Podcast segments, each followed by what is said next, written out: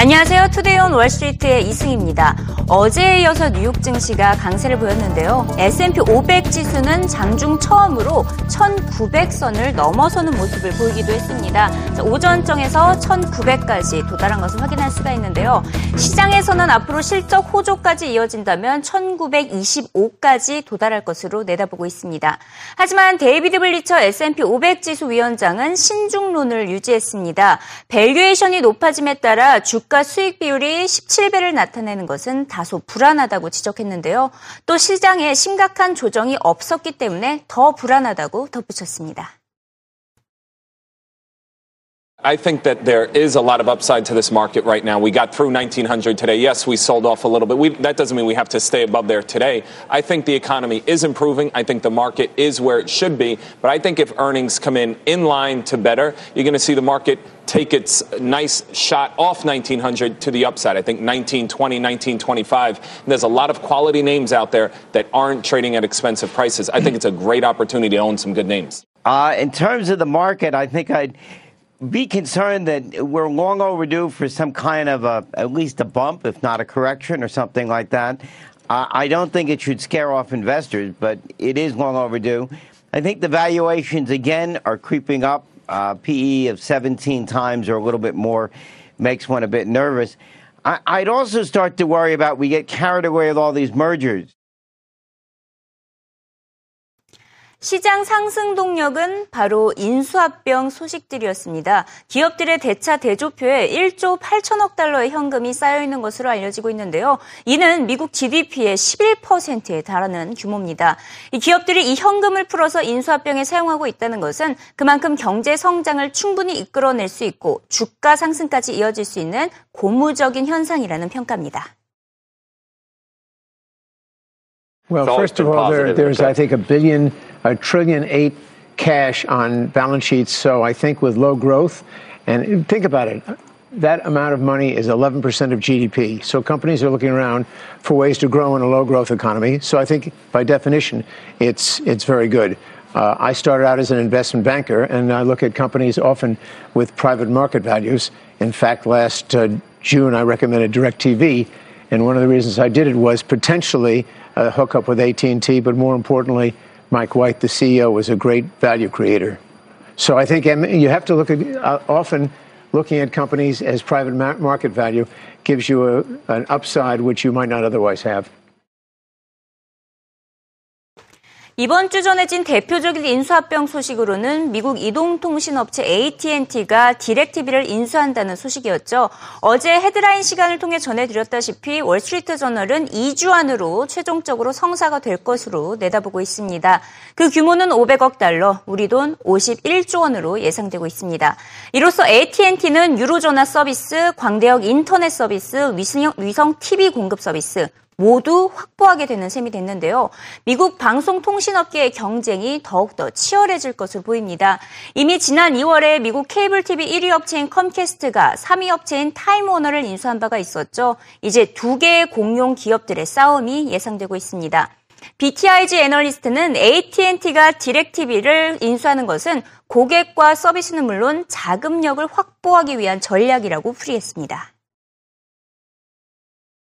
DirecTV is a fundamentally challenged business long term. You know, you are in an environment where the cable pipe is really evolved. You know, it used to be that DirecTV was the market leader. They were technologically superior. They had a better product. Not only did they have more content like the Sunday Ticket, if you walk down Madison Avenue and just talk to people left and right as you walk by, they would think DirecTV had the best technology in the industry.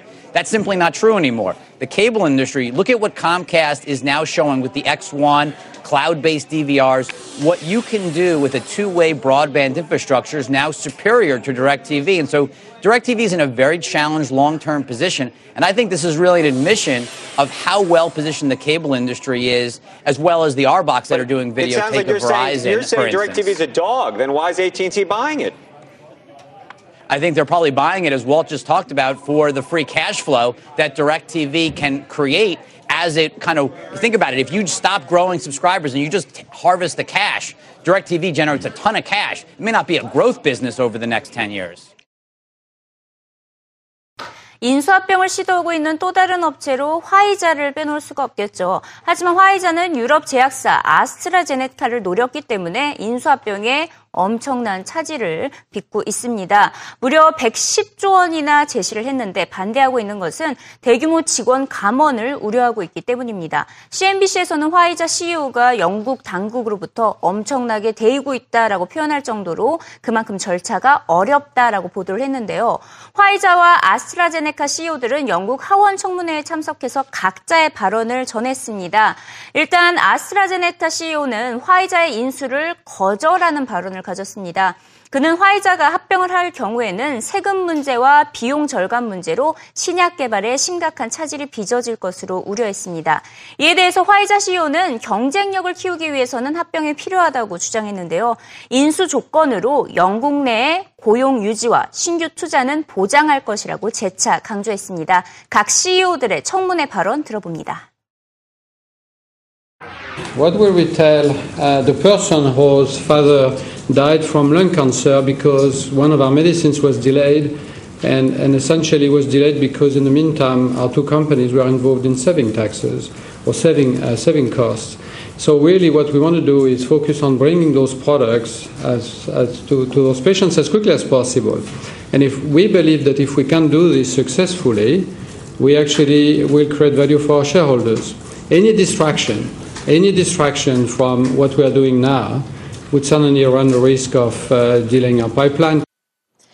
Let's be very, very firm on this issue. We don't make decisions lightly about changing assets or closing assets or asking people to leave the company. We understand the impact both on the company and the people leaving.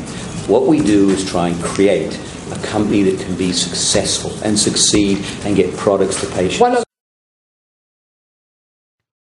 시장에 전해진 또 다른 호재가 있었죠. 지난달 미국 소기업 낙관 지수입니다.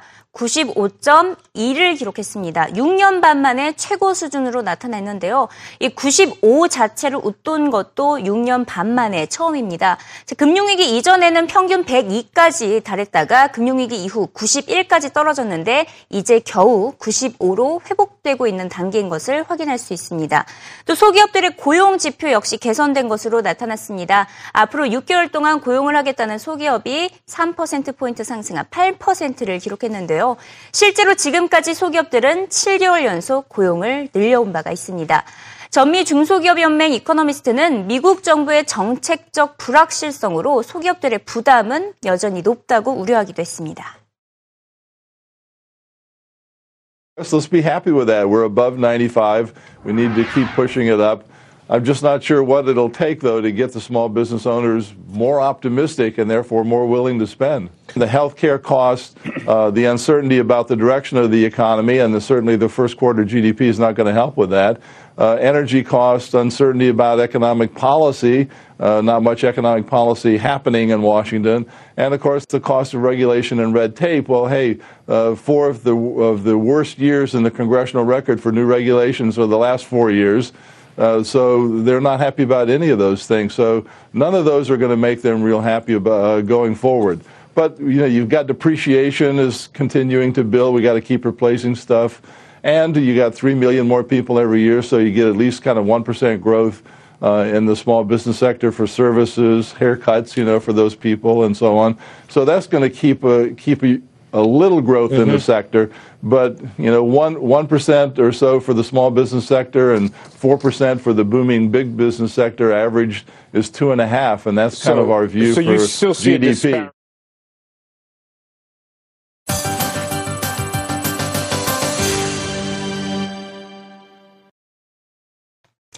현재 이 시각 CNBC 헤드라인을 살펴봅니다. 우선 첫 번째 헤드라인 소식으로는 앞서 짚어봤던 화이자와 아스트라제네카의 인수 추진 소식이 전해지고 있는데요. 뭐 헤드라인 제목만 보아도 알 수 있듯이 다소 혼란이 빚어지고 있다라고 CNBC는 보도를 계속해서 업데이트해서 전하고 있습니다. 과연 화이자의 인수가 26일까지 이뤄질 수 있을지 시장에 어, 시장의 이목을 집중시키고 있습니다. 자, 이런 가운데 최근 소형주의 주가 움직임이 투자자들에게는 혼란을 안겨주고 있다는 경고성 메시지도 전해지고 있습니다.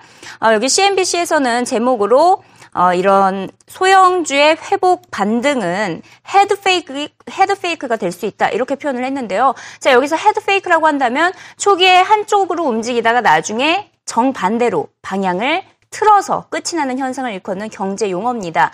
자, 지난주까지 폭락하던 소형주 지수 러셀 2000이 어제 2.4% 상승을 했는데 오늘 다시 1% 하락을 했습니다. S&P 500 지수는 위를 향하고 있다면 러셀 2000 지수는 아래를 향하고 있다는 월가 전문가들의 조언이 쏟아지고 있습니다. 자, Sell in May라는 월가의 격언 기억나시나요? CNBC 어, 헤드라인을 통해서 전해드린 바가 있었는데요. 5월에 팔고 떠나라 라는 월가의 격언이었죠. 주식에서 팔고 현금으로 갖고 있어라 라는 것이 골자인데 CNBC는 or buy bonds 이렇게 추천을 했습니다. 유럽 채권을 매입할 것을 추천을 했는데요. 실제로 지난달 유럽 채권 펀드가 유럽 내 펀드 가운데 가장 성황을 이룬 것으로 나타났습니다. 유입된 자금 규모 약 300억 달러에 육박한 것을 확인할 수 있죠. 이는 유럽 내 펀드 가운데 가장 많은 자금이 흘러 들어왔다며 이제는 유럽 채권에 투자하는 것도 어, 안정적으로 보인다고 진단을 하고 있습니다. 이런 가운데 글로벌 헤지 펀드 매니저들은 현금 비중을 늘리고 있는 것으로 나타났습니다. 뱅크 오브 아메리카 메릴 린치의 조사 결과 펀드 매니저들의 포트폴리오에서 현금 비중이 5%를 차지한 것으로 나타났는데요. 이는 2년 만에 최고치로 가장 높은 수준입니다. 아, 반면 지난달 포트폴리오에서 주식 비중은 기존보다 8%포인트 낮추면서 37%로 떨어진 것으로 알고 나타나고 있고요. 이렇게 현금 보유량은 늘리면서 주식 비중은 줄이고 있는 주요 원인으로는 바로 지정학적 리스크와 중국 부채를 우려했기 때문으로 분석을 하고 있습니다. 자, 이런 가운데 오늘 시장에서는 미국 2분기 경제 성장을 낙관하는 전문가들이 많았습니다. 무니스, 엘러, 무니스 애널리스트는 아, 2분기 GDP 성장률 전망치 3.6%로 제시했는데요. 아, 리블레 캐피털은 경제 성장률과 주식시장 상관관계는 반비례하다고 주장했습니다.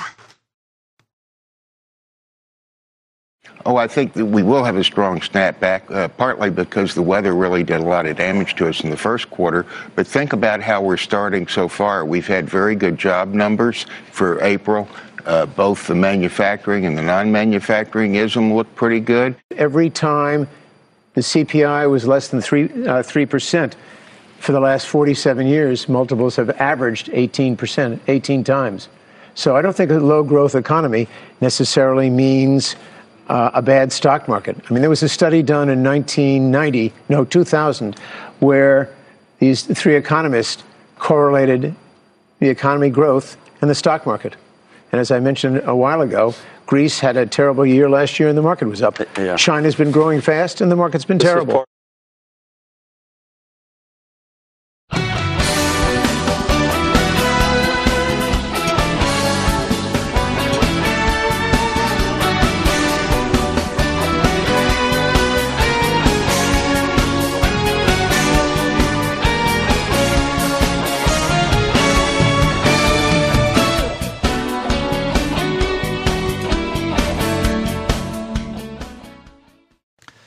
네, 엘리베이터로 유명한 독일의 기업 티센크루프가 실적 전망을 상향 조정하면서 주가가 급등했다. 유럽 증시의 호조도 이끌었다는 말씀을 드렸는데요.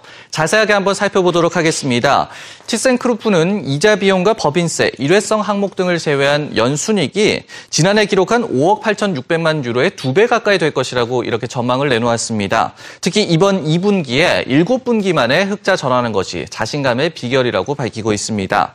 한편 프랑스 2위 은행 소시에테 제네랄은요, 자긴 자본 이익률, 즉 ROE를 내후년까지 10% 이상으로 올리겠다고 발표하기도 했습니다. 싹제는 또 2016년까지 매년 3%씩 매출을 늘리겠다고 밝혔는데요. 러시아와 아프리카에서의 일반 소비금융 매출을 7%씩 늘리겠다 이런 장밋빛 전망을 내놓았습니다.